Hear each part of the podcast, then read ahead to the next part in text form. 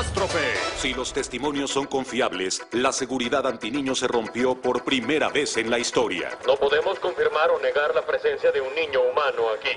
Un niño flotó sobre mí y voló un auto con su rayo láser. Quise ocultarme, pero me levantó con sus poderes mentales y me sacudió. Es cierto, lo vi con mis 18 ojos. En mi opinión profesional, es tiempo para... ¡Boom! Hola, hola, amigazo, ¿cómo está? Muy bien, amigo mío, ¿cómo está usted? Bien, bien, aquí estamos programando el podcast del día de hoy. Bueno, eh, nos presentamos. eh, mi nombre es Félix. Bueno, me dicen Félix, así que estamos como Félix. Y mi amigo Panchito Panchelion, que tengo el gusto de conversar el día de hoy con él. Vamos a compartir bastantes temas, está bastante entretenido. Hemos querido hacer este podcast para conversar, eh, para disfrutar un ratito. En realidad este podcast iba a ser de tres personas, pero el tercero no pudo estar. Y también por, eh, por un tema que Estéreo no permite hablar de tres personas, tengo entendido. Así que dejo a mi amigo Panchito para que se presente. Muchas gracias, amigo mío. Bueno, como dijo aquí mi compañero, soy Francisco. Pueden decirme Pancho, Panchito, Panchelion. Kevin incluso lo acepto para los más cercanos. Y em, bueno, somos estudiantes nosotros, solamente estamos aquí para nada técnico, para hablar de chill, totalmente tranquilos. Vamos, queremos sacarnos la pandemia de la cabeza un rato, porque yo me imagino que están todos aburridos con ese tema. Así que hablar con tranquilidad aquí. Eh, exactamente, esa es la idea de, de este podcast, es hablar con tranquilidad. Si es que aquí también está la posibilidad de mandar audio, así que si salen algunas dudas durante o algunos comentarios durante la, la conversación, las charlas, eh, bienvenidos sean sus audios hacia nosotros. Bueno, después de esta breve Con presentación, toda confianza. Sí, una breve presentación. Pueden mandar el audio que quieran con una opinión, un comentario, incluso insultos los van a ser bien recibidos aquí. Eh, la idea es que interactúen, igual sería bueno, porque a pesar de que va a ser divertido conversar entre nosotros dos, si más gente se une, mira, la conversación se hace mejor. ¿Por qué no? Me imagino que estamos todos aburridos de nuestras habitaciones, porque no se puede salir, así que no cuesta nada. Exactamente. Eh, bueno, para, para empezar esta, esta conversación, tenía que hacer una pregunta, Panchito. Una pregunta bien trillada igual. Es sobre. ¿eres Team King Kong o Team Godzilla? Bueno, primero, respuesta breve. Team Godzilla. Team Godzilla. ¿Por qué? Porque No tengo. ya empezamos con diferencia aquí. Empezamos el podcast con diferencia. Perdón, con diferencia, mi Team King Kong acá. Eh, bueno, voy a comenzar diciendo que no conozco nada de ninguno de los dos personajes, no he visto ninguna película. Lo único que tengo cerca de Godzilla y King Kong fue el tráiler que salió hace poco. Es lo único que he visto. Pero, desde mi ignorancia, estoy viendo a un lagarto inmenso que tira rayo láser contra un mono. ¿Qué va a hacer un mono? ¿Un monkey flip? Bueno, sí, es verdad. Tú te vas por el peje lagarto entonces. Totalmente. Yo, yo soy el team más del macaco. Yo de verdad prefiero al macaco. Le tengo fe, es que un mono, mira, piensa que cinematográficamente lo que hicieron los monos en el planeta de los simios, ya les tengo mucha fe a los monos. Entonces voy con el rey mono, el rey macaco que va a masacrar a, a Godzilla. Yo creo que igual va a aparecer un tercero y van a tener que juntarse y pelear contra ellos. Pero, pero así, si fuera una batalla real, si pudiéramos elegir a Godzilla y elegir a, a King Kong, yo creo que gana. Pues no sé, no sé. Igual podría ganar King Kong. Podría ganar King Kong. Yo le tendría más fe a Donkey Kong que a King Kong. Porque Godzilla se ve totalmente poderoso. Pero a lo mejor King Kong tiene una carta trampa. No sabemos, pues si no lo conocemos mucho, saca una carta trampa por ahí y se, se, la hace a, a Godzilla. Hasta ahí no va. Uh, no lo sé. No sé qué carta trampa podría sacar él. Lo que más me imagino es que agarre algo. Un árbol, un palo, algo así. Yo lo vi con un mazo, pero no sé, en el tráiler. Puede ser, quizás no lo noté. Lo que noté es que estaban peleando en el agua. Y ahí Godzilla estaba mucho más controlado, estaba tirando rayos y el mono estaba medio preocupado. Sí, o sea, un peje lagarto frente a un mono en el agua, yo creo que ahí tiene todas las de ganar el peje lagarto. Sí, sí, es verdad. Es que es un peje lagarto nuclear, si eso es lo peor. Igual está compleja Bueno. la situación para, para el mono, sí es verdad. Sí, Yo lo le tengo sin fe. conocer a los personajes, le tiráis fe. Sí, el tiro fe. Ok, ok. Conectando esto de las películas, porque ahora se vienen varias películas y estuvieron bastante estancadas las películas durante el, el año 2020 por, el, por la pandemia, lógicamente. Eh, sacaron también bastantes series, siguieron rodaje después, mediados del 2020, y una de las series importantes fue WandaVision, de ahora, que salió hace poco. Claro, hace muy poquito. WandaVision. Cinco capítulos creo que tiene. Actualmente cinco capítulos, mañana sale el sexto capítulo. Mañana sexto capítulo, si no me equivoco, de nueve. Son nueve capítulos de esta serie que se ha estado emitiendo hace poquito. Y claro, como tú decías, últimamente las series y las películas han estado estancadas. Lo mismo le pasó a Black Widow, lo le pasó a Wonder Woman, que creo que salió en plataformas de streaming, en el cine no salió, o eso tengo entendido. Black Widow la han atrasado infinitamente, no ha, no ha visto luz todavía, a pesar de que está terminada. Y, y claro, ahora Disney se puso, bueno, Marvel, ahora eh, Disney lo compró, se, está poniendo las pilas con al menos series que están saliendo mensualmente. Y la primera con la que se atrevieron fue WandaVision, que al parecer está trayendo algo de cambio al resto de Marvel. No sé si lo ves igual o te parece exactamente igual al resto de Marvel. Eh, exactamente, yo creo que Disney apostó bastante con, con WandaVision. No fue algo. Ahí vamos a tirar un poquito de spoiler, así que avisamos desde, ya. Si no han visto WandaVision, por lo menos spoiler de los primeros cuatro capítulos. Después vamos a avisar si damos spoiler del resto. Pero se la jugó harto con una comedia en los primeros dos capítulos.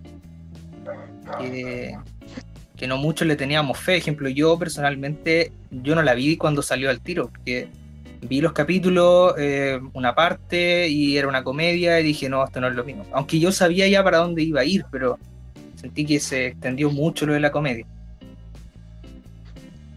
Sí, en realidad creo que no fue el mejor movimiento porque tardaron mucho con lo de la comedia. Dos capítulos completos que no nos dijeron absolutamente nada de lo que estaba pasando, fue solamente comedia.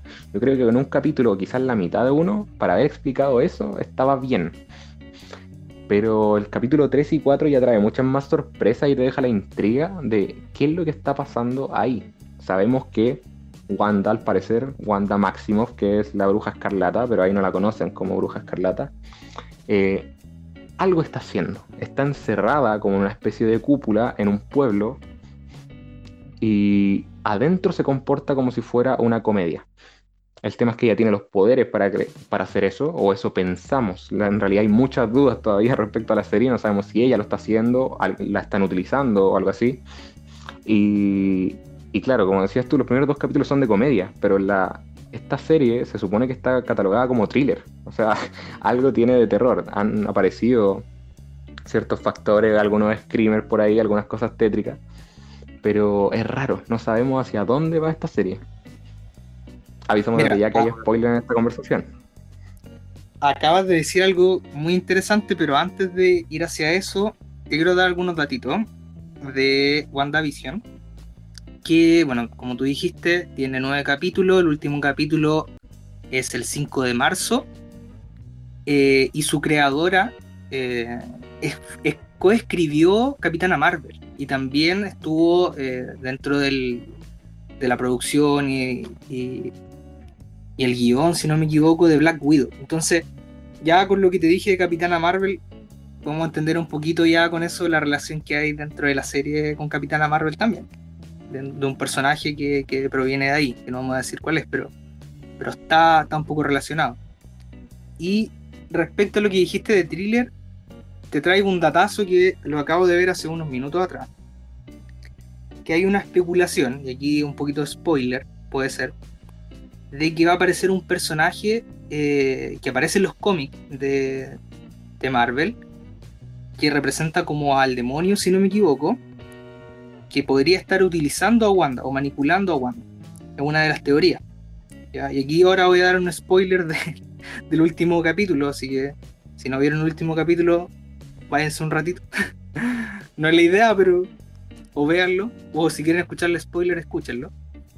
Es que el personaje que sale al final, ¿cierto? Eh, El personaje que, que va a tener relación también unir a los X-Men eh, con, con Wanda, eh, en realidad no es ese personaje, sino que es este, este personaje, te digo yo, del demonio que después se va a transformar y se va a mostrar a Wanda. Por eso Wanda quedó tan impresionada cuando lo vio, porque en realidad estaba fuera de su manipulación, estaba fuera de lo que ella estaba haciendo, ¿cachai? De su realidad. Entonces, eso es bastante interesante de poder verlo y, encuentro que ahí Disney le está dando en el clavo a la serie. Sí, absolutamente. Disney está apostando por algo nuevo y está, al parecer está funcionando. Eh, como decías tú, hay un personaje, o se cree que hay un personaje detrás de todo lo que está pasando, que sería esta especie de demonio llamado Mephisto, que sale en los cómics. Y también eh, dudan harto de la personaje que está acompañando a Wanda en todo momento, que es Agatha. Eh, al parecer ella también tendría algo que ver con Mephisto. En los cómics también hay una personaje llamada Agatha Harkness. Y quizás ellos son los que están detrás de todo esto. Eh, el tema es que quizás nos estamos psicoseando un poquito porque Mephisto puede tomar la forma que quiera. Entonces, de repente ven un pájaro y dicen, ese podría ser Mephisto, el perro Mephisto, el conejo que le trajeron a Wanda de Mephisto. Pero todavía no sabemos nada de eso. Recién estamos resolviendo, ni siquiera voy a decir eso, no estamos resolviendo nada. Estamos obteniendo más dudas, llegan personajes de fuera, no sabemos qué está pasando. Entonces nos queda, y, y mira, nos quedan cuatro capítulos, en cuatro capítulos en los que nos tienen que explicar todo. Visión se está complicando, no sabe lo que está pasando.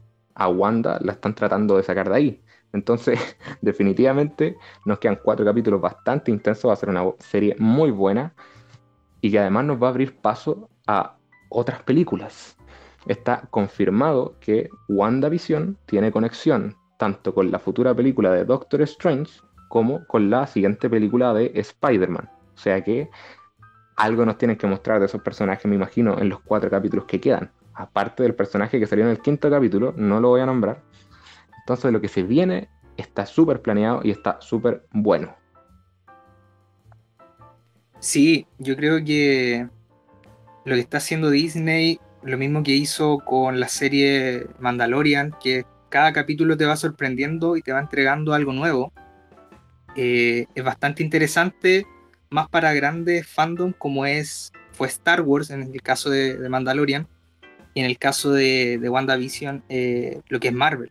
Entonces, eh, encuentro que el trabajo que están haciendo ha sido espectacular y las relaciones que van a tener con películas como dijiste tú, como Doctor Strange, Spider-Man, es muy interesante, es muy interesante y abre la posibilidad de los multiversos, ¿cierto? Que es lo que, lo que todos especulan y especulamos que puede suceder con Spider-Man, ¿cierto? Esperamos que aparezcan los tres Spider-Man juntos en algún momento.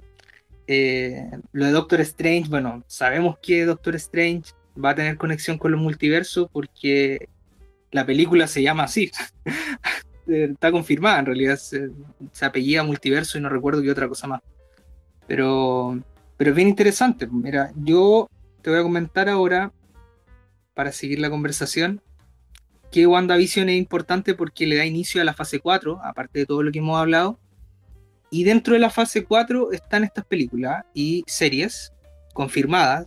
Eh, la Viuda Negra en español, eh, Falcon y El Soldado del Invierno, que se va a estrenar ahora el 19 de marzo, eh, Eternals, Shang-Chi, Doctor Strange, Loki, What If, Hawkeye y Thor Love of Thunder, que se está rodando actualmente en, si no me equivoco, en Sydney. No, no sé muy bien la localización, pero se está rodando actualmente.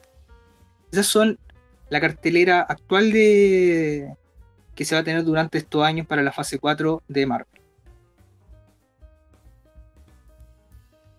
Claro, claro. Eh, fase 4 que se viene cargadísima, trae muchas cosas. Eh, cabe destacar que What If quizás no sea parte tanto de esta fase 4 porque es animada y además son historias alternas de qué habría pasado si hubieran ocurrido otros hechos, si otros personajes tuvieran poderes de otro y ese tipo de cosas. Pero claro, tenemos Black Widow, tenemos eh, Thor, Thor se está grabando, hay fotos del rodaje de hecho, pero mejor que no las vean, son solo spoilers. En realidad han mostrado trajes solamente.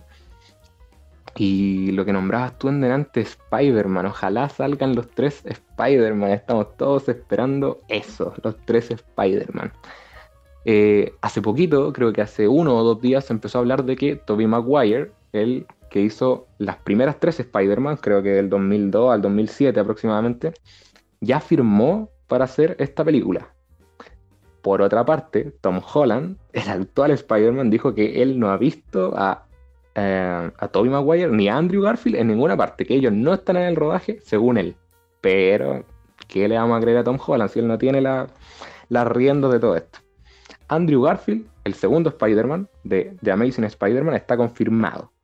El actor que hizo al Doctor Octopus en las primeras está confirmado el que hizo Electro en The Amazing Spider-Man está confirmado. O sea, todo nos da datos de que hacia allá va la cosa. Pero bueno, me imagino que con la vara tan alta ya no nos pueden decepcionar. Esperemos. Se nos viene una fase 4 bastante buena. Y, claro, esa es la fase 4, pero incluso sabemos qué es lo que viene más allá. Sabemos que viene otra película de em, Black Panther, otra película de Capitana Marvel, la película de Doctor Strange, que era Multiverse of Madness, eh, Multiverso de la Locura, que tiene a Wanda como una de las protagonistas de la película. Y, mm, y, claro, tienen varios proyectos más, tienen más series, una serie de War Machine, que nos va a estar contando qué pasaría si la tecnología de Iron Man cayera en las manos equivocadas. Y ahí, claro, Máquina de Guerra va a tener que poner la cara por su amigo. Entonces, Disney está moviendo varios hilos para empezar a, tomar vuelo otra vez, porque se quedó atrás desde que atrasó Black Widow eternamente. No salió nada, hablando de eternamente, Eternals también ha atrasado mil años, no ha salido ningún tráiler, no ha mostrado nada, pero ya se empezaron a encaminar y ponerse las pilas. WandaVision está emitiéndose ahora, luego viene Falcon and the Winter Soldier, Loki, Loki, Loki, Loki, Loki. Loki yo creo que es lo mejor que se viene en cuanto a serie. Hay un tráiler, vean ese tráiler, espectacular. Y, mm, y claro, a seguir poniendo ojo a lo que Marvel está trayendo, yo creo que es lo mejor. Sí, eh, yo creo que Marvel aquí le apuntó muy bien, como dices tú, con lo de eh, Viuda Negra, disculpa. Eh, el retraso que hubo, una caída ahí después de terminar tan alto con Endgame, ¿cierto? y el retraso, retraso, retraso de Viuda Negra hasta ahora, que apareció salvando en realidad el universo de Marvel, eh, WandaVision, eh, yo encuentro que es espectacular lo que están haciendo. De verdad, yo no le tenía fe a, los primeros dos capítulos de WandaVision y ahora con los capítulos, el último capítulo que hubo, el 5, y con el 6 que viene ahora, la promo se ve espectacular. Eh, así que esperar a mañana para poder verla.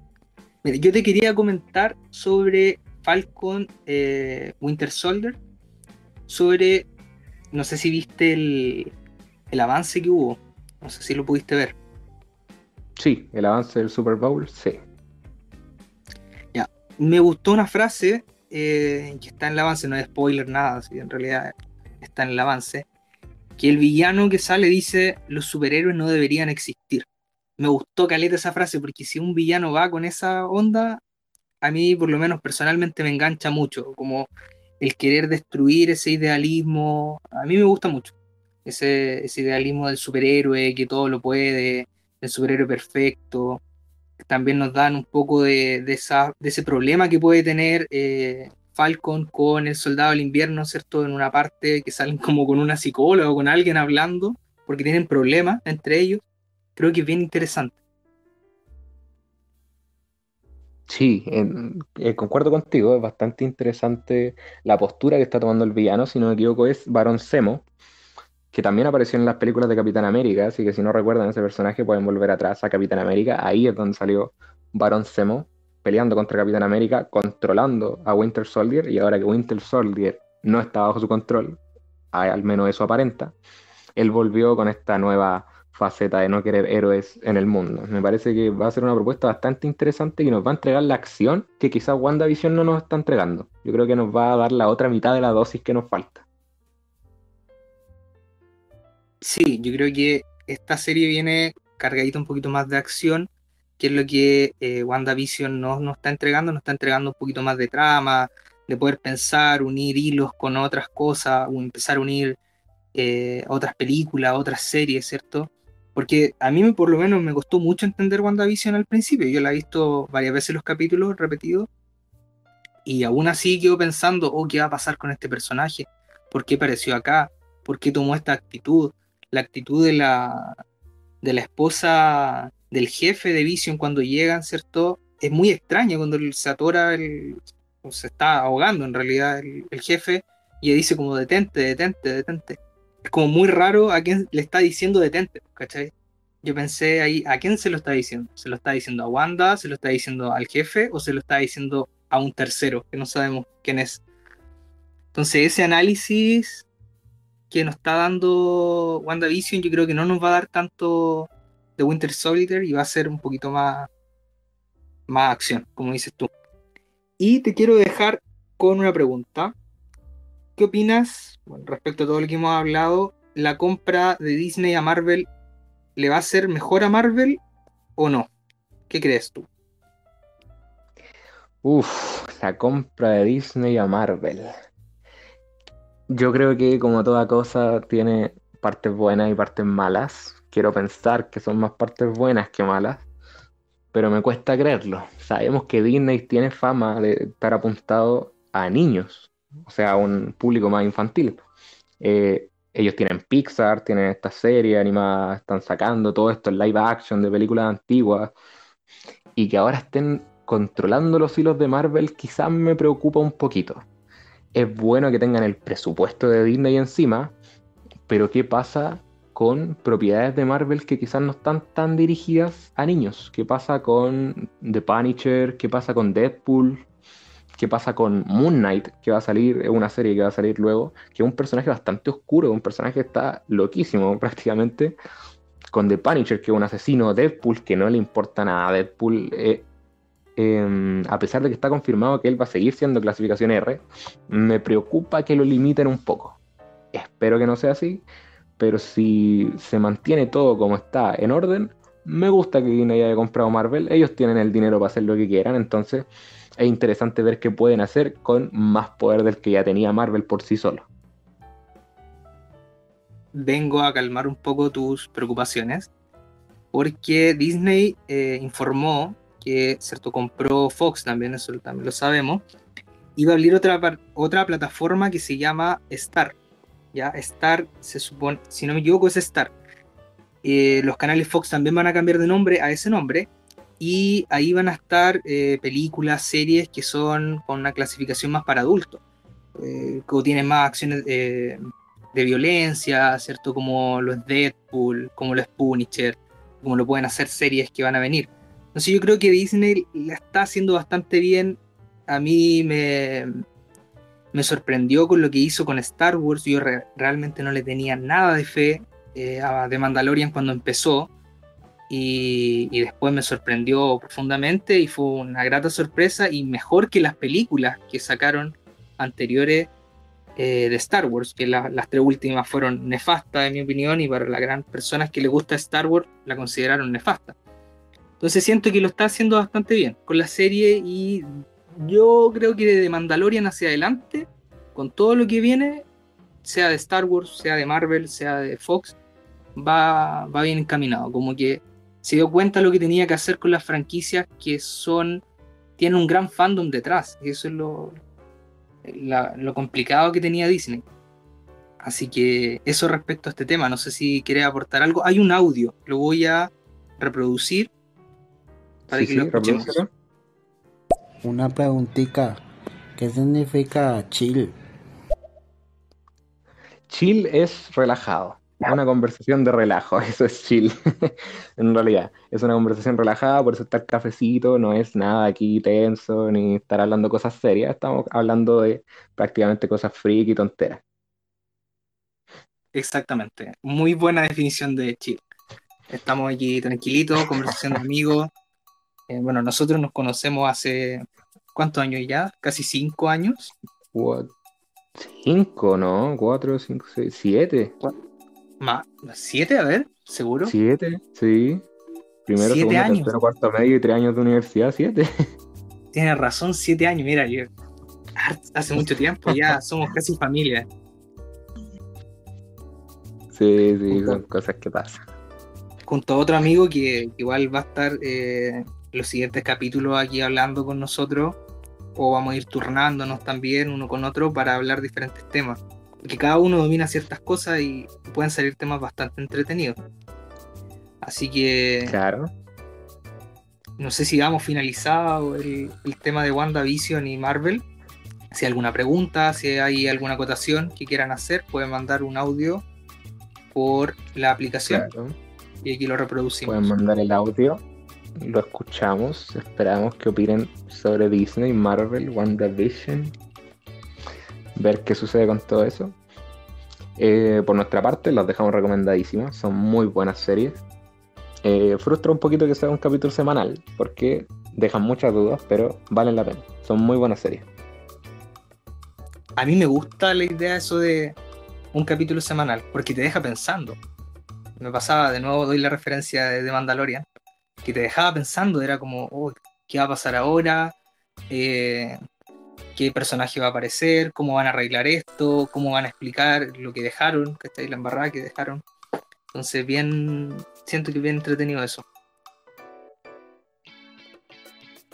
Creo que no hay ningún audio, así que pasamos al siguiente tema que tenemos en nuestra pautita, que es Totalmente. sobre los idiomas. Uf, idiomas. Sobre los idiomas, y yo te tengo una pregunta. ¿El Bueno. español será el futuro de los idiomas? Porque actualmente el idioma más importante es el inglés, ¿cierto? A nivel mundial. Eh, luego creo que está el chino, pero el español últimamente ha tomado bastante fuerza. Sí, por algún motivo el español ha tomado bastante fuerza e interés por gente de afuera, pero en realidad veo bastante complicado que el español se ponga por encima del inglés. Sé que el inglés no tiene tantas variaciones como podría tener el español. Eh, el inglés, bueno, hay diferencia entre el inglés de Estados Unidos y el de, el de los ingleses, pero eh, el español sí tiene demasiados matices, encuentro yo y es demasiado complejo encontrar lo que llamamos español neutro. Entonces, hacer de que sea un nuevo idioma el español neutro para, para ponerse por sobre el inglés, lo encuentro extremadamente difícil. Además de que está bajo en la lista, bajo el inglés, bajo el chino, que tiene más peso, dudo que el español se ponga con tanto peso mundial. Quizás de turistas sí, pero de peso como el inglés, imposible. Estoy de acuerdo contigo respecto a eso, que la limitación del español es que no está unificado.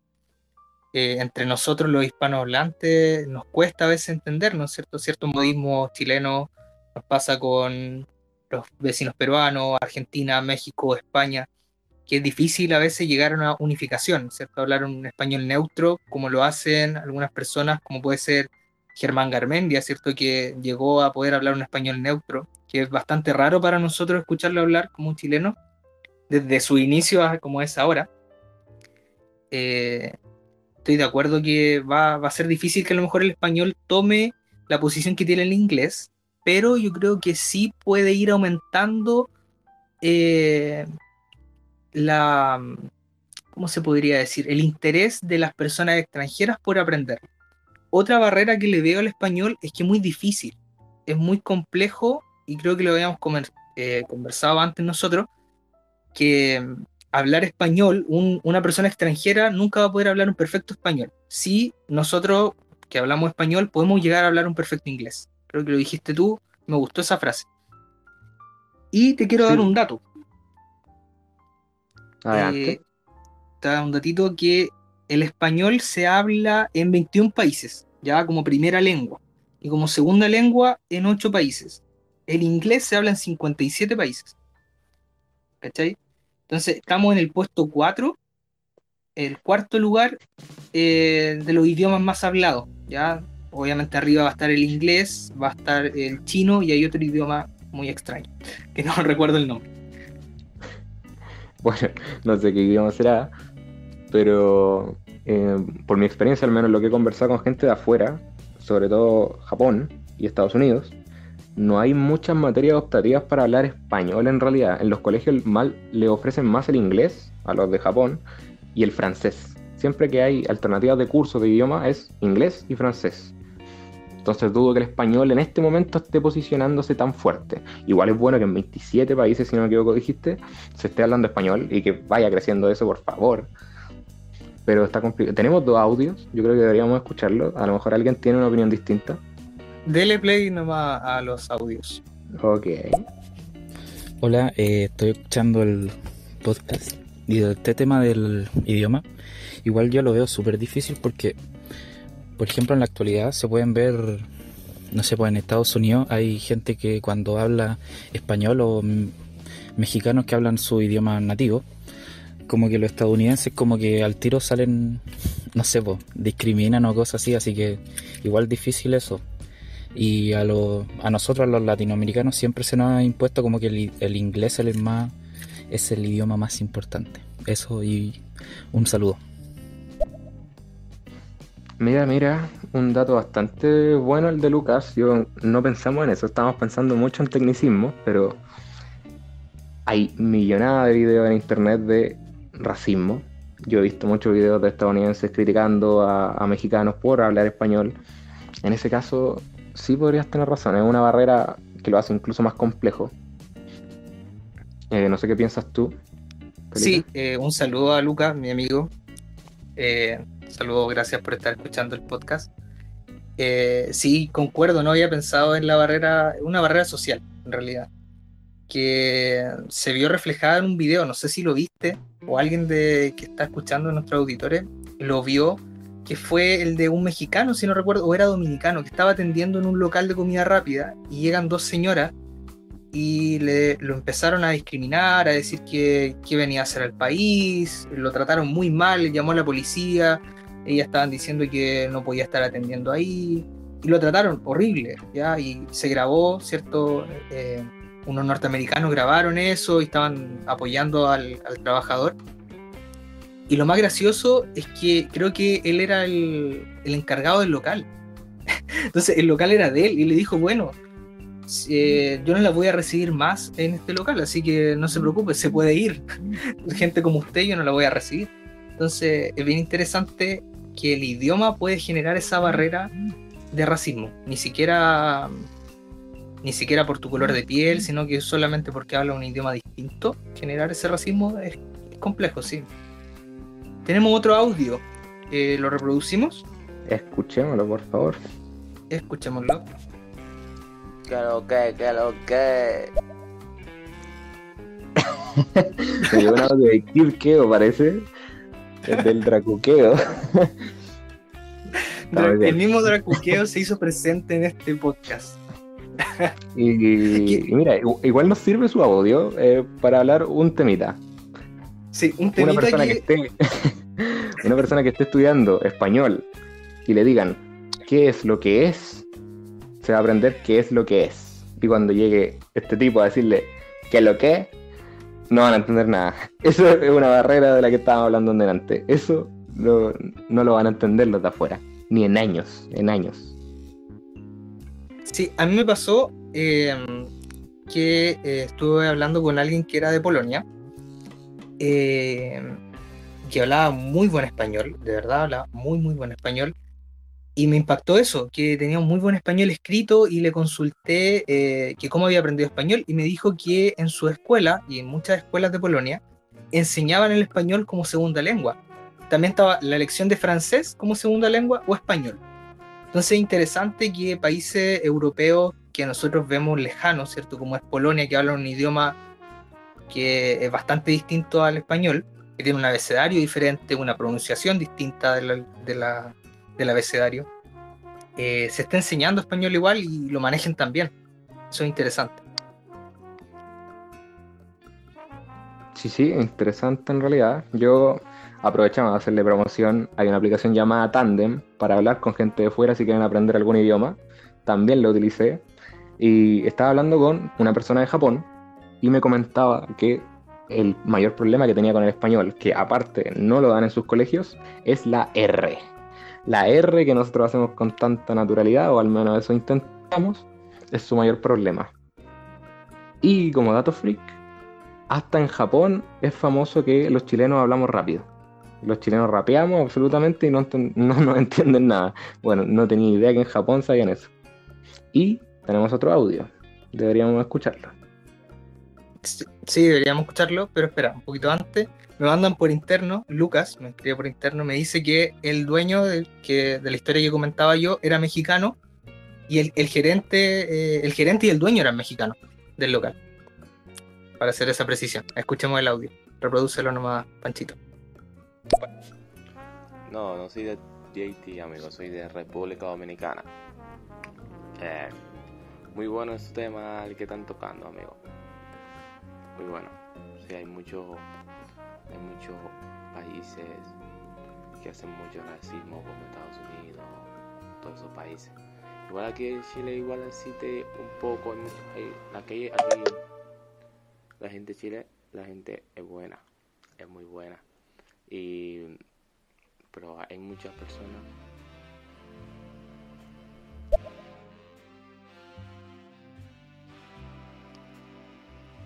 Sí, respecto a lo que dice nuestro amigo Cristian, aquí en Chile igual existe, existe racismo. Eh, aunque Chile se cree un país bastante desarrollado y no lo es, eh, hay bastante racismo en, Chile. Se puede ver en la situación actual, que bueno, no está en nuestra pauta, pero porque no dominamos muy bien el tema, que es lo que está pasando el Colchane, ¿cierto?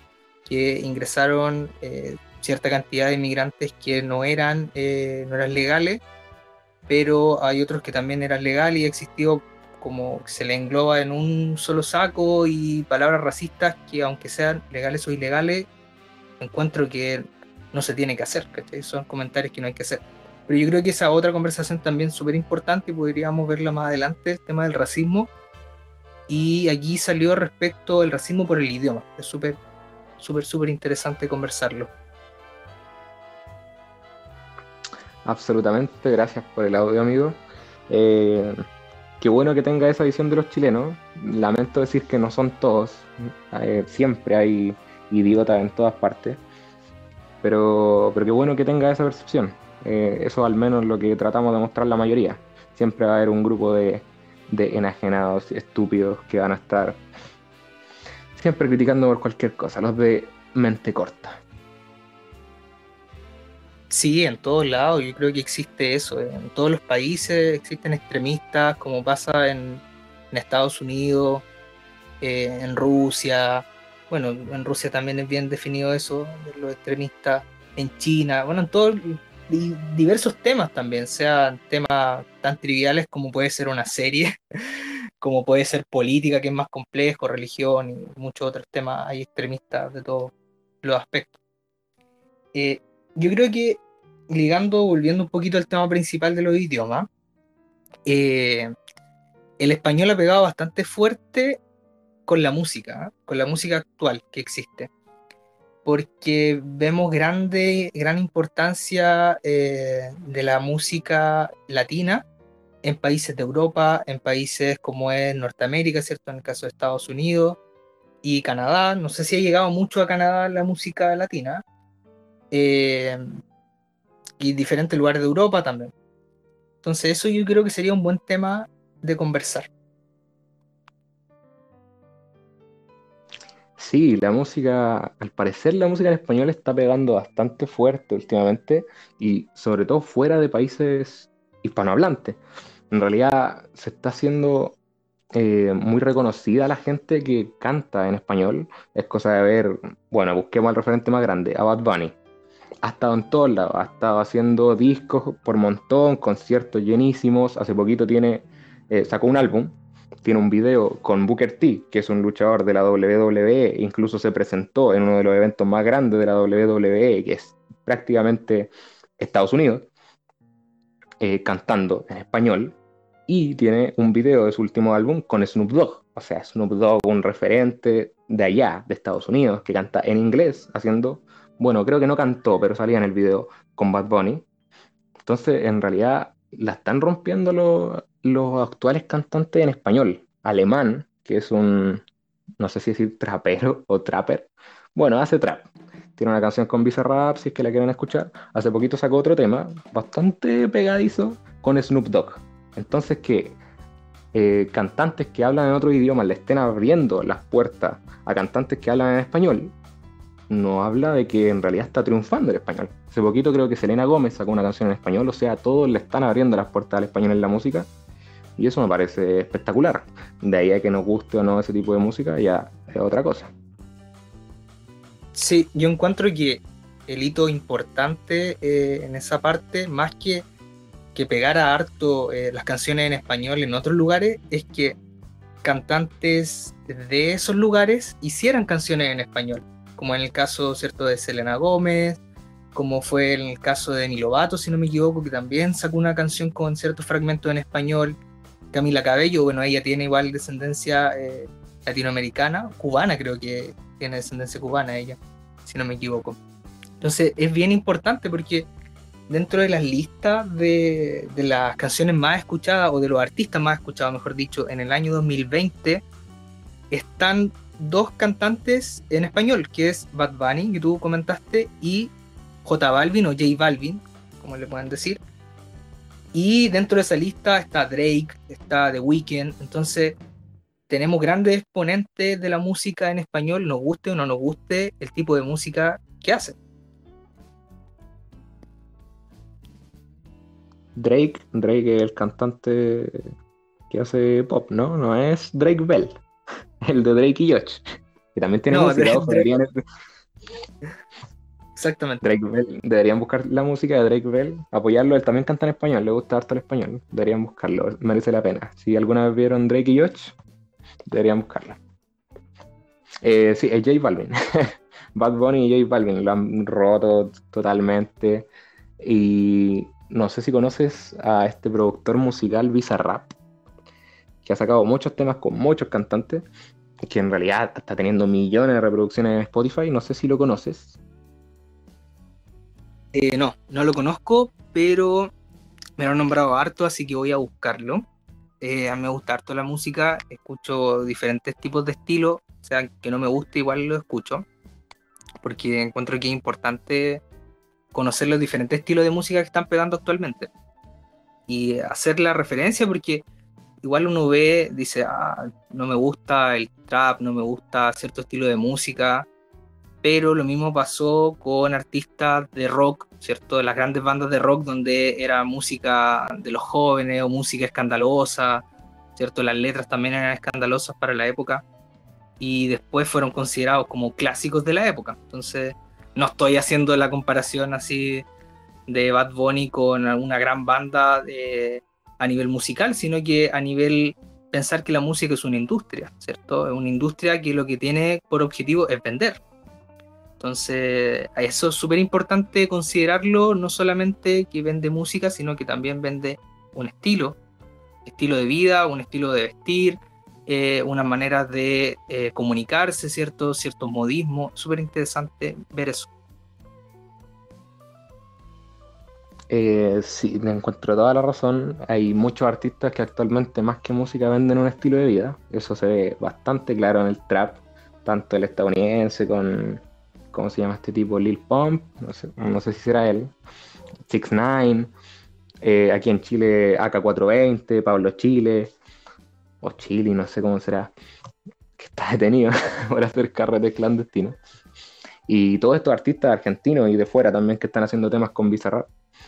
Eh, Nati Peluso, ICA, todos son artistas que están vendiendo un estilo de vida de, fiesta, de droga, incluso de armas, pero que yo creo que no lo hacen con el mal de, mostrar droga o ese tipo de cosas, lo hacen porque es atractivo. Es atractivo como ver una película de, no sé, de, de mafiosos. Me, me da la impresión, no creo que lo hagan con la intención de promocionar droga. Lo hacen con la intención de promocionar un producto, como decías tú, o un estilo de vida. Sí, igual yo creo que la industria de la música tiene relación con todo ese, ese mundo que se ve ilícito, ¿cierto? Y llama harto la atención. Eso, es bastante interesante. Eh, tenemos un audio, así que vamos a reproducirlo para poder escucharlo. Así que ahí va. Como dato freak, creo que Drake Bell y Selena Gomez habían empezado a escribir todo su Twitter en español. Eso.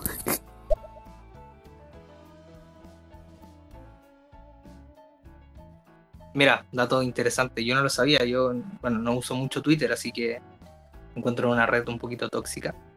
Pero interesante eso, que ahí la barrera del español como que se empieza a cortar un poco. Parece que Selena Gómez, no sé si tú manejas el dato, pero ella tiene eh, ascendencia eh, latinoamericana, ¿o no?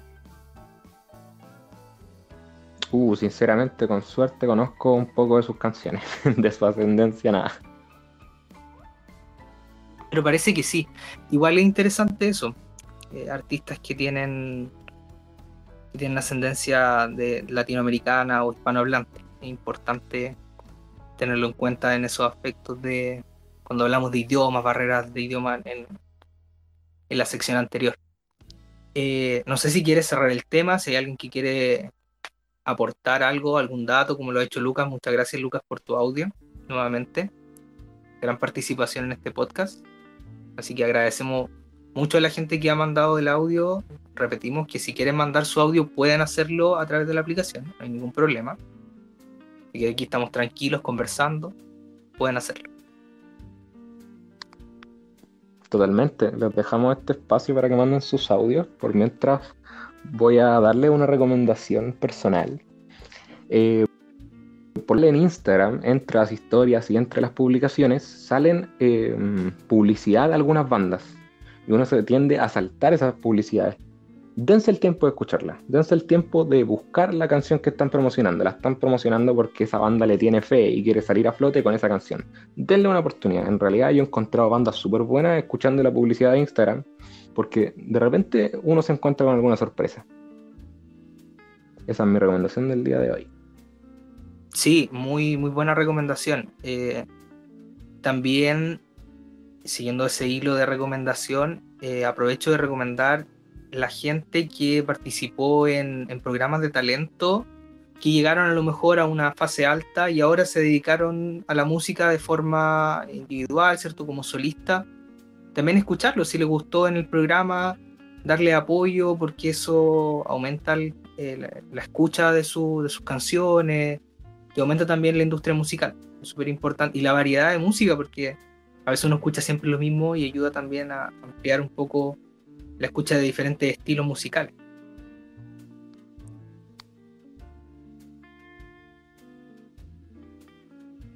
Creo que no hay ningún audio, no hay nada, así que pasamos a nuestro último tema que tenemos por conversar, que no sé si lo recuerdas porque a mí se me apagó mi computador donde yo tenía la pauta, pero creo... ya me acordé, ya me acordé. Sí, sí, yo también lo recuerdo. Streamers, youtubers, tiktokers. Sí, podcaster también, de gran... Podcasters, sí.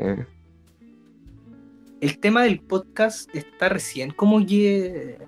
Bueno, viene hace bastante tiempo, pero pegó el gol golpe bastante fuerte en el año 2020. Eh, 2019-2020, eh, ahora 2021 igual se ve bastante fuerte el tema del podcast. Vemos gente eh, haciendo, gente famosa haciendo podcast por esta misma aplicación, ¿cierto? Como empezó creo que Willy Rex, Auron Play creo que también empezó por esta aplicación. Eh, y por Spotify también podcast. En el caso de Chile, Tomás va a morir, que tiene un, una gran escucha a nivel mundial, a nivel yo diría que latinoamericano o mundial también podría ser, creo que también tiene escucha de otros países, pero más hispanohablante. Pero llegaron al punto de que los contratara Spotify, entonces eso nos quiere decir que el podcast está pegando bastante fuerte y todas las todas las plataformas a nivel online están pegando fuerte. YouTube bajó un poco, pero subió Twitch y quiero escuchar tu opinión respecto a Twitch. Mi opinión respecto a Twitch. Bueno, Twitch es una plataforma que se ve bastante interesante. Me gusta la comunidad que se forma en Twitch. Ese tema de que sea una comunidad más acotada, que tira comentarios en la mayoría que valen la pena y no solamente comentarios inútiles, que es lo que uno puede ver en la mayoría de los comentarios de YouTube ahora. Pero me da la impresión de que justamente está causado por eso, porque la comunidad no es tan grande. Me da miedo de que Twitch se vaya por el mismo camino que se fue YouTube, que llegó tanta gente que la mayoría se convirtió en una bola de basura que llena los comentarios con memes. Uno va a los comentarios, ve un chiste, ve un mensaje que dice like si estás viendo esto en 2021, que en realidad no aportan nada al video. Entonces, que se mantenga así Twitch como está. Bueno, ya está creciendo bastante en realidad, quizás se está corrompiendo un poco, pero si se mantiene como está ahora, podría ser que le gane a YouTube o que sea una plataforma más cómoda para la gente que quiere ser influencer, si es que quieren denominarse con esa palabra. Sí, mira, yo soy un alto consumidor de, Twitch, consumo harto Twitch. Eh, y yo creo que el tema que sea menos tóxico es porque uno, el chat es en vivo, entonces es más fácil de moderar, tiene bastantes moderadores, ejemplo, una persona de un canal puede tener tres moderadores, ¿cierto? O dos moderadores que van viendo cierto comentario que es ofensivo, eh, banean a la persona o la sacan por cierta cantidad de tiempo del chat, eh, sean suscriptores o no, porque pensar que Twitch tiene la posibilidad de suscribirte, pero es distinto a YouTube. La suscripción es paga, tú tienes que pagar para suscribirte o te puedes suscribir por Prime, ¿cierto? Que es parte de Amazon, porque Twitch es parte de Amazon. Y ahí tú vas a recompensar, entre comillas, al streamer, ¿cierto? Con dinero y eso, porque hay streamers que viven de, de eso, ¿cierto? Y no es, ahora ya no es tanto tema, bueno, para algunos medios de comunicación sí, que gente viva de plataformas online como puede ser un podcast, como puede ser Twitch. Y lo que me importa de Twitch, o lo encuentro muy entretenido, es que es muy variado. O sea, puedes ver desde alguien hablando de tema X hasta alguien armando Legos, eh, escuchar ACMR, o ver a alguien jugando un juego de terror o jugando Minecraft. Es muy variado. Entonces, siento que es muy amplio, pero aún está limitado a la comunidad más joven. Y eso a lo mejor lo hace también menos tóxico, porque si vemos a YouTube tenemos muchos comentarios de gente a lo mejor como más conservadora o que no está de acuerdo con algo y tira su comentario solamente. Yo creo que ahí va poco la cosa. Eh, el resto de gente. Eh, sobre el tema que se está hablando ahora de los podcasts, es como lo mismo que pasó con Twitch, que con la cuarentena la gente igual buscaba como una compañía, por así decirlo, y que mejor, o sea, no sé, estar jugando, estar haciendo cualquier cosa con algo de fondo, porque, no sé, no, uno no puede, no es muy normal de estar 24/7 hablando por llama con amigos, cosas así, así que es una muy buena compañía, los podcasts, los directos y todo eso, y por eso igual se vio como en alza la gente en Twitch y en podcast. Sí, Lucas, por encanta Dios, hay que darle un VIP a este hombre. Lucas, hay que darle Sí. un VIP. ¿Se puede dar VIP aquí? ¿Se puede invitar aquí a converse con nosotros? Por favor. Creo que se puede invitar a conversar, pero eso eh, eh, como que te saca a ti, porque se puede solo de dos personas. Pero de verdad es, es justo lo que íbamos a hablar. Como cuál es la influencia que tienen estas redes como es Twitch o podcast eh, o TikTok, YouTube en la sociedad actual. Y es eso, como la compañía que te dan porque uno está acostumbrado a relacionarse con gente, somos seres sociales, los humanos, y estar en tu pieza encerrado, estar escuchando música todo el día, te bloquea también. Entonces, estar escuchando una voz humana que, que, está conversando y tú le puedes escribir algo y te puede responder esa pregunta, eh, es súper interesante, es súper entretenido y, y, sirve bastante para la salud mental, yo creo, también. Ejemplo de mí, yo escucho a veces, hay streamers de música que tocan como música super chill y los escucho mientras estoy estudiando, o algunos ASMR que son como más piola, más de como de líquidos que, que, hacen o hacen tapping, ¿cachai? Entonces como más piola, no, que no te chupan los oídos, a eso me refiero. Pero son... Es un buen tema el que tomó Lucas. No sé qué opinas tú, Panchito. Sí, absolutamente un buen tema. Es verdad que hemos buscado salidas mentales a lo que está pasando. Estar encerrado es horrible. Entonces sí, yo creo que fue un factor importante en el boom de los podcasts. Eh, no sé si Wimichu estaba haciendo podcast durante la pandemia o fue antes, o antes y durante, porque él se cayó estrepitosamente en realidad. Eso siento yo. Yo me suscribí a su canal de podcast, no vi nada nunca en YouTube y de repente desapareció y no lo vi nunca más. En cambio, Jordi Wild me sale en el inicio 24/7 y me parece perfecto porque sus podcasts son demasiado buenos. Entonces, no sé si habrá influido el tema pandemia ahí, no sé si Wimichu estuvo dentro de la pandemia haciendo podcast o realmente es Jordi Wild el que lo está haciendo perfecto. Eh, estuvo haciendo podcast antes de la pandemia, si no me equivoco, con W Podcast, que hacía podcast con sus amigos, eh, eran como cinco amigos, invitaba a alguien, conversaban, eh, interactuaban también con la gente, pero creo que cayó antes de la pandemia, o lo pilló la pandemia cuando cayó todo y parece que hubieron problemas internos. Bueno, ahí yo no lo manejo en realidad. Un poco de salseo que no, no manejo. No es la idea tampoco hacerlo. Pero sí, pues se, se terminó ese, esa era podcast y siguió en YouTube y comenzó también en Twitch, pero una comunidad distinta. Por eso yo te digo que es muy variado Twitch, porque la comunidad de Winmichu es más comunidad de videojuegos, comunidad que le gusta el anime, ¿cierto? Más otaku, sin decir, eh, sin una manera ofensiva de la palabra otaku. Eh, y eso, porque juegan ciertos juegos distintos, entonces es una comunidad un poquito más cerrada, creo yo. Y Jordi Wild, yo creo que está haciendo un buen trabajo. Porque Jordi Wild empezó mal, empezó mal en los inicios de. Bueno, empezó bien al principio, estaba súper bien. Jordi Wild tuvo una caída muy fea y empezó a surgir hace poco. Y ahora con los podcasts creo que le da mucho mejor. Sí, le está yendo, pero increíble. Es que lo está haciendo bien. No, no llega a conversar de, tonteras como lo hacía Win Michu. En realidad vi algunos clips de sus podcasts y no encontré ningún contenido. Era un, un quinteto de pelotudo hablando con todo respeto, con su esfuerzo de nada, realmente no tenían ninguna pauta de nada, no hablaban de ningún tema, simplemente se reían de tonteras. En cambio, Jordi Wild trae invitados siempre que traen una especialidad o algo que eh, quizás el resto de gente no conoce.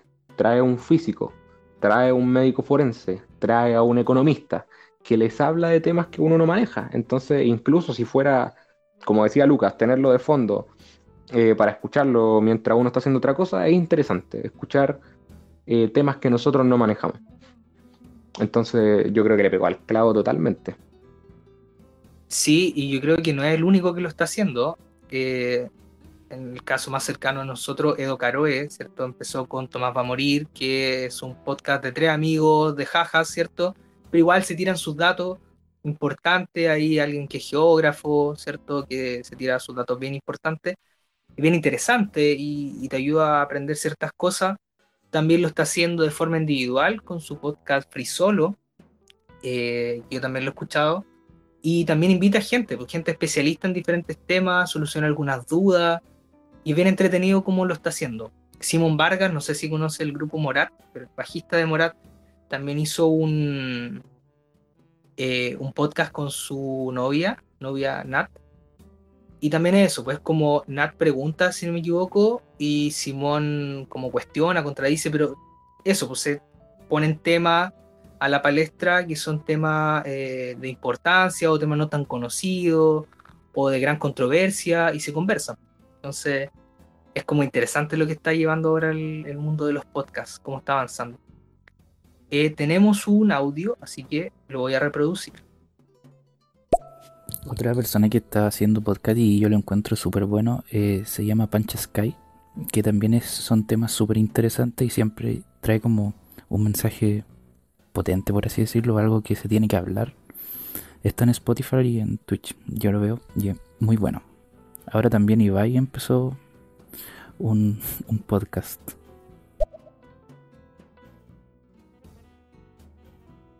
Pancha Sky. Yo la conozco por el LOL, no. me imagino. Pero que me imagino que no está hablando de LOL, o si no, no tendría tanto éxito. Eh, vamos a verlo. Yo creo que debe valer la pena. Y sí, Ibai va a comenzar a hacer podcast, o ya comenzó, creo. Se hizo otro canal. Mm, No sé si le llevo tanta fe a Ibai. No sé si ese sea su tipo de contenido. Quizás sí. Esperemos que le vaya bien. Yo creo que sí, yo creo que Ibai tiene ese, esa facilidad de comunicar muy bien a través de la voz. Ya lo hace también a través de su gesto, por eso triunfó tanto en Twitch y fue tan boom en Twitch, aunque empezó de abajo, no empezó tan grande y fue de a poco de a poco y ahora el año pasado fue su, su boom. Pero yo creo que sí, yo le tengo fe a Ibai, porque tiene hartos contactos también. Tiene esa facilidad de poder comunicarse con diferentes personas que son de interés, como, no sé, pues conversar con el Kunagüero. Creo que conversó con Piqué hace poco, tiene una sección en su Twitch donde conversa con gente famosa y trae invitados. Entonces es bien interesante lo que está sucediendo en el mundo podcast. Muchas gracias Lucas por el audio, muchas gracias por la recomendación del podcast, lo vamos a escuchar. Uh, justo de Ibai y Piqué. Te voy a comentar un datito sobre eso. Eh, vi un trozo de, de su podcast y creo que comenzó con el pie izquierdo. Piqué le reclamó que prácticamente Ibai le estuvo diciendo que se siente ser un fracasado. Piqué lo encaró y le dijo, mira, yo estoy aquí como tu invitado, te acabo de llamar el mejor streamer de España, sé que tienes mucho éxito y espero que te vaya increíble y tú vienes aquí a refregarme mis derrotas y me parece que lo hiciste mal. Espero que no siga esa línea porque al menos con Piqué tuvo un momento bastante fuerte. Piqué le dijo, espero que no caigas en esto para tus próximos invitados. Quizás, no sé si Piqué sea el serio, quizás con Agüero se lo habría tomado mejor, pero cuidado ahí, bye. Sí, yo creo que, bueno, que Ibai tiene esa característica eh, como que le gusta un poquito ese salseíto, pero en realidad lo hace como, no sé, yo encuentro que lo hace por la broma, o a veces habla serio, pero está hablando en broma. Y a lo mejor Piqué se lo tomó más en serio. Yo no vi completamente ese, mm, esa parte del, del podcast. Ya no lo vi, vi extractos, pero pero no lo vi completamente la charla con Piqué. Sé que estuvo Piqué, pero sí, pues ojalá que no, no le pase eso con los demás invitados. Bueno, yo creo que saliendo un poquito del tema de los podcasts, podríamos hablar, ya que pasamos por Twitch, pasemos por YouTube. Yo creo que es la plataforma más grande de contenido multimedia. Nadie se le equipara, ni siquiera Twitch, que está creciendo bastante. ¿Y qué piensas, amigo, de YouTube actualmente? Y luego lo comparamos con el YouTube de antes. YouTube actualmente encuentro que estuvo hace unos años atrás bastante bien y ahora viene un poquito en picada, junto con la comunidad que es un poquito tóxica. Lo que sí, lo que a mí me gusta de YouTube son los contenidos que tienes, que tenéis de todo, muy variado. El problema es que se pusieron muy quisquillosos con el tema de copyright, eso evita que ciertas personas suban sus videos más fácilmente o que moneticen sus videos más fácilmente. Lo otro es que hay muchos anuncios. Yo quiero escuchar una canción que está en YouTube, por ejemplo, no puedo hacerlo porque hay como cuatro anuncios o estoy haciendo una rutina de ejercicio, la tengo en YouTube y mientras estoy haciendo, no sé, flexiones, uno, dos, tres, va un anuncio y me corta todo, entonces eh, encuentro que ahí está fallando un poco YouTube. Total- Totalmente de acuerdo. YouTube está fallando en muchas cosas actualmente. Una de esas es la publicidad, está llenísimo de publicidad. Y, y la otra, el contenido, o sea, no el contenido, el, la comunidad tóxica que tiene actualmente. Y siento que la mayoría de los youtubers antiguos están aburridos del YouTube de ahora, tanto por el copyright como por todas las reglas que le han puesto. Y la gente nueva que viene llegando no viene llegando a hacer contenido que les guste, viene llegando a hacer contenido para ganar plata. Aquí por algún motivo se hizo famoso que YouTube uno puede ganar muchísima plata cuando en realidad es un 1% de todos los youtubers los que ganan dinero. Em, yo encuentro que se está corrompiendo demasiado. Son demasiados los youtubers que llegan solamente a buscar dinero y no llegan a hacer cosas interesantes y también lo del copyright. En realidad, yo, por ejemplo, aprendí a tocar guitarra por YouTube cuando el, copyright no estaba tan fuerte y ahora todos los youtubers que yo veía para tocar guitarra, ya nadie sube contenido porque le reclaman las canciones, incluso canciones originales de ellos, se las reclaman igual, no pueden monetizar nada, no pueden subir nada con ninguna canción, no pueden ni siquiera ellos tocar las canciones porque que les reconozcan dos acordes fuera el video o fuera el dinero. Entonces, yo creo que YouTube está cayendo en picada absolutamente, como decías tú y va a llegar a otra plataforma y les va a ganar. Les va a ganar en algún momento. Sí, eh, respecto a lo del copyright, yo creo que, que sí, pues, evita en realidad que personas que tienen un buen contenido, van a subir un buen contenido para ayudar a las personas, como pueden ser los tutoriales de música, no lo suban porque le impide monetizar, si al final ellos es un trabajo que tienen que hacer, aprenderse las canciones, grabar la canción, luego editar el video, subir el video, que le llegue algo, una recompensa por su trabajo que están haciendo es importante para ellos. Entonces que este copyright evite eso, a ellos los va a hacer subir menos contenido. Y respecto a lo de em, a lo de que la gente va a ganar solo dinero, yo creo que pasa con todas las plataformas pasó con YouTube y se ve mucho más ahora en YouTube. Bueno, en YouTube se vio yo creo que más fuerte hace unos años atrás, con lo, la gente que hacía como contenido muy clickbait, y ahí empezó el tema del clickbait, como para que tú pincharas en el video y aumentara las visitas, aumentara, no sé, las personas que te estén viendo. También es generar ese odio, entonces esas peleas falsas que habían para que tú fuera a ver los videos de ambas personas y aumentar las visitas de las personas.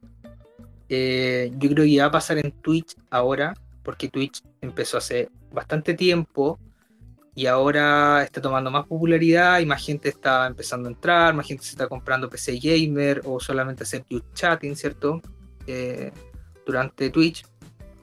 Y los podcasts, yo lo veo en un futuro que va a pasar lo mismo que se empezaron a dar cuenta que los podcasts pueden dar dinero, que si te tienes una buena, una buena conversación una buena edición, ¿cierto? De tu, de tu conversación, puedes ganar dinero y va a empezar a, a, subir eso y entrar gente solo por dinero no por conversar o, o acompañar a la gente o por entretención.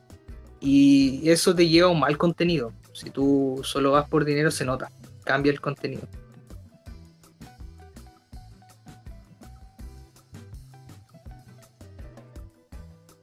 Sí, o me llegó una notificación, me decía que estaba inactivo, pero he vuelto. Escuché lo que estabas diciendo, sí. Em, yo creo que todas las plataformas, como decías tú, van a caer en eso en algún momento. Hay plataformas que nunca triunfaron y plataformas que van a subir y van a caer tan rápido como subieron. Entonces, supongo que habrá que ir adaptándose. No, no creo que esté mal buscar el dinero de manera honrada, pero si quieren hacer dinero fácil, no sé, hagan su OnlyFans. Dejen el YouTube para la gente que quiere hacer contenido de verdad. Digo yo. Sí, yo creo que va, va al punto de que si tú vas a hacer algo, y esto aplica para todo en la vida, si tú vas a hacer algo que no te gusta y vas solo por dinero, en algún momento te va a ir mal, ¿cachai? O se va a arruinar de alguna otra forma. Es como estudiar una carrera solo por dinero, ¿cachai? O te va a frustrar tú o va a hacer mal tu pega con el resto. Pasa mucho en la carrera de salud, ¿cierto? Como en medicina, eh, pasa también en odontología, que bueno, son las carreras que estudiamos nosotros, y por lo menos tenemos más cercano eso. Eh, y pasaría lo mismo a nivel de, de comunicaciones, como es Twitch, como es podcast o TikTok, etcétera.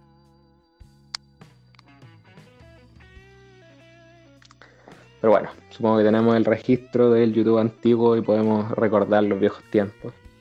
Viejos tiempos viendo a Soda, viejos tiempos viendo a Bardock, video los viernes de Germán Garmendia, me imagino que están atesorados en algún lugar. Algún youtuber va a llegar a recordarnos de esos tiempos. Sí, ya somos unos viejos dinosaurios que crecimos con Willy Rex cantando Paradise. Entonces, sí, pues, es, un, es un YouTube que se recuerda y ya no es lo mismo. Ultra boomer. Sí, ultra boomer. Somos jóvenes todavía. Mira, quiero tomar el último tema porque ya se nos está haciendo bastante tarde. Llevamos, eh, si no me equivoco, casi una hora eh, hablando, una hora y algo, una hora y doce minutos. Así que quería terminar con el tema de TikTok. Y hemos tocado Twitch, hemos tocado YouTube, podcast y no hemos hablado de TikTok, la aplicación del año 2020. ¿Qué opinas sobre TikTok? espero que nadie utilice TikTok con fines creativos porque me da un asco TikTok, sinceramente. Lamento decir esto, pero TikTok es una comunidad absolutamente asquerosa. No me gusta nada de lo que veo en TikTok. Hay algunas excepciones, pero es que mm, quizás sea por mi carrera. Veo de repente algunos doctores en TikTok, gente que sube alguna cosa interesante. Pero hay tanto espécimen extraño en TikTok que de repente me duele un poco verlo. Ver personajes como Kuno cobrando por la foto o gente haciendo ridiculeces me molesta un poco. Sí, yo creo que hay de todo. Hay gente que, que se humilla para hacer contenido, pero como también hay contenido bastante entretenido en TikTok. A mí me da risa la gente que duerme, que se graba durmiendo y pone el TikTok 24 horas durmiendo. Yo no, yo no tengo TikTok, pero Instagram se volvió prácticamente TikTok. Resuben las páginas de meme, resuben cosas de TikTok y ahí se ven y me dan, me dan risa igual. Y TikTok fue importante este tiempo y con este tema yo creo que finalizamos por el reality Hotel Beach, que tú no lo conoces, tú no sabías de la existencia. Yo tampoco sabía de su existencia hasta la noticia que pasó aquí en Chile. Que lo que sucedió fue que 30 TikTokers, eh, o 30 personas en realidad relacionadas con este reality de TikTok, fueron detenidas. Y dentro de ellos habían eh, menores de edad igual fueron detenidas porque claramente 30 personas en la pandemia, estando en un lugar cerrado, no está dentro de las normativas de las normativas de salud, ¿cierto? Entonces, para, el lugar donde estaban también. Entonces fue noticia y, y, fue bien complicado a nivel, a nivel mediático. Como que se cuestionó eso. Como que se estaba promoviendo el transgredir las normas de salud. Oye, si promueven ese tipo de actitudes, qué bueno que lo hayan. Eh, no sé, eran menores de edad, me imagino que no lo arrestaron. Sí, eran algunos menores de edad, pero pocos, pocos, eran como cinco creo, si no me equivoco, que eran menores de edad, o nueve, nueve que eran menores de edad, no recuerdo. Ah, vale, vale. Bueno, espero que mínimo los que eran mayores de edad hayan pasado una noche en el calabozo sin grabar sus TikTok asquerosos, porque nadie tiene que ser médico ni tener conocimiento de medicina para saber que con lo que está pasando 30 personas en un espacio cerrado no se puede. Ni siquiera... Es que no, encuentro ninguna situación importante por la cual se deban reunir 30 personas en un espacio cerrado. Mm, TikTok no es ni de cerca una excusa. Me imagino que ni siquiera un funeral. No, y, y TikTok era un... Por lo menos ese era un reality. Entonces ya era un contenido bastante deplorable, podríamos decir, bueno, de nuestro punto de vista, eh, y más en pandemia, complejo, complejo. De acuerdo, absolutamente de acuerdo. Si un reality lo hace peor aún. Hace poquito también arrestaron a Pablo Chile, que es un cantante chileno, porque también graba sus videoclips con un montón de personas que hacen como su banda. Y claro, habían más de 30 personas grabando a la cárcel todos juntos. me imagino que los liberaron, pero qué bueno que al menos le den esa visión de que está pésimo lo que hicieron. Sí, no, y el tema es que no es que estuvieran solo 30 personas, porque dentro de la normativa de salud, si hay, pueden haber ciertas cantidades de personas en, ciertas situaciones, pero con las medidas de, salud correspondientes, ¿cierto? con, con su mascarilla, con alcohol gel, eh, respetando las vías de ingreso, la distancia física, pero aquí no había nada, pusieron reality donde todos estaban sin mascarilla, por supuesto, no respetando la distancia física, por supuesto. Entonces, eso yo creo que es lo que complicaba. Sí, totalmente. Imagínate el video de Pablo Chile, tiene que salir la banda entera, su gang, todos juntos en el video. No van a estar con mascarilla ni van a estar separados. Entonces, es pésimo, pero bueno. De hecho, creo que hace poco también hicieron un carrete clandestino por ahí. Y arrestaron a un montón de gente mayor de edad. O sea, mayor de edad, uno piensa que los mayores de edad tienen dos dedos de frente, pero a veces tienen menos que gente de 14, 12, pero bueno. Qué bueno que vayan al calabozo a conocer. Ah, no sé qué hay en el calabozo, no he ido Sí, hablando de, fiestas clandestinas, me acordé de, la Cami, la cantante chilena. Uh, verdad.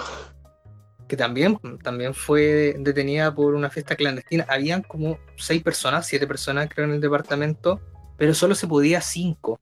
Y ella había llegado hace poco del de, eh, extranjero y tenía que hacer cuarentena y bueno, fue también bastante mediático a nivel nacional. Sí, me imagino. Así que consejo para todos, por favor no hagan esas estupideces. Ya sabemos todo lo que está pasando, no es una mentira, por algo están vacunando, por algo gente muere. No necesitamos pelotudos haciendo fiestas clandestinas, por favor. Yo creo que con eso sería el cierre de nuestro tema. Sí, cuidarse harto en la, en la cuarentena, eh, usar harto estas aplicaciones es bastante entretenido. Nosotros llegamos a esto también, queríamos conversar y bueno, si a alguien le sirvió, le entretenía esta conversación o le servía estar escuchando a alguien, como dijo muy bien Lucas, que es como lo más, para, por lo que más se usan estas aplicaciones o se escuchan. Eh, agradece, agradecemos a la gente que nos ha estado escuchando, que ha estado reaccionando, que nos ha estado siguiendo de vuelta. Hemos tenido, si no me equivoco, no recuerdo bien la estadística aquí, pero eran como casi 140 personas que han rotado. El máximo de oyentes hemos tenido 16, si no me equivoco, que es bastante alto respecto a la cifra que esperábamos.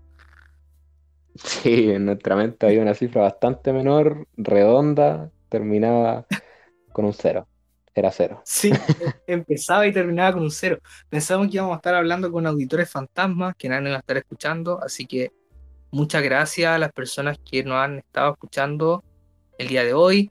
Eh, sabemos que por estéreo hay personas de diferentes países, hay personas de España, de Colombia, bueno, hispanohablantes lo, lo más probable, para que entiendan español. Eh, así que agradecemos a todos los, auditores presentes. Ahora actualmente creo que hay ocho personas, así que muchas gracias por todas sus reacciones. Quiero agradecer a amigos míos como Lucas, que estuvo presente, que no le escribí que estuviera presente, ¿eh? Mira, estuvo presente e interactuó sin yo escribirle. Así que muchas gracias. Me escribió por interno, así que puedes rellenar por mientras leo el mensaje. ah, te escribió por interno ahora. Bueno, sí, me sumo las palabras de Felipe, muchas gracias por haber pasado por aquí, aunque sean 10 segundos, 5 minutos, a nosotros nos da un poquito más de seguridad porque no esperábamos tener absolutamente nada de audiencia, pero bueno, este es un inicio, quizás se vengan más, quizás rotemos algunos de nosotros o si logramos incluir a más gente, va a ser genial, porque creemos que la aplicación solo funciona para dos personas conversando simultáneamente. Pero gracias por habernos escuchado traeremos pronto más temas. Si quieren recomendar algún tema, por favor, ahí está el audio, pueden o decir el comentario que quieran. Si les gustó el podcast, si lo encontraron malísimo, también nos sirve, así lo mejoramos. Así que eso, muchas gracias. Todo sirve, todo sirve, eh, nos ayuda a mejorar, a saber cómo está el audio. También yo por lo menos tuve bastantes complicaciones con el audio al principio. Así que eso, todo nos sirve que nos escriban. Bueno, Lucas me dijo que estaba, le gustó mucho el podcast y que lamentaba que fuera solo de dos personas. Sí, estamos viendo, eh, estamos empezando, como dijo Pancho, estamos viendo después a lo mejor la posibilidad de hacer un podcast eh, y subirlo a Spotify. Entonces estamos viendo todo eso, pero Nos falta también el tema técnico, el tema de micrófonos, tenemos que ir mejorando todo a poco, pero agradecemos a las personas que estuvieron del segundo uno aquí, ¿cierto? Ya había una persona, cuando probamos audio, sin siquiera empezar el, podcast, porque durante el, día estuvimos probando cómo funcionaba la aplicación, había gente, entonces es bien entretenido eso. Sí, de hecho, gente entró a darnos consejos mientras hacíamos pruebas de audio. Así que muchas gracias. Nos despedimos, me imagino que aquí. Nos vemos en un siguiente podcast en algún momento. Claro, vamos a avisar por ahí. Si nos siguieron aquí en estéreo, les va a llegar una notificación. O si no, por Instagram, los que nos conocen. Espero que vuelvan en algún momento. Espero que les haya gustado. Y nos despedimos. Sí, eh, lo último que voy a decir antes de despedirnos es que creo que podemos programar eh, un, eh, un programa, valga la redundancia, con anticipación. Entonces, si nos siguen, les puede llegar esa notificación o si entran a nuestros perfiles de estéreo, les va a salir que hay una charla programada para tal horario. Eh, lo más probable es que lo hagamos dentro de este mismo horario. Eh, el día de mañana no sabemos si lo vamos a hacer, a lo mejor lo vamos a hacer día por medio, no sabemos si vamos a ser las mismas personas, pero es, eh, es muy entretenido que estuvieran aquí con nosotros, así que les agradecemos un montón. Por mi parte, me despido. Muchas gracias por los que estuvieron presentes acá. Síganos en nuestras redes sociales. La mía es FélixPH16. La tuya, Panchito. Arroba last.espresso. Como el café. Así que eso, muchas gracias por estar aquí. Nos despedimos. Chau, chau. Bye bye. Muchas gracias.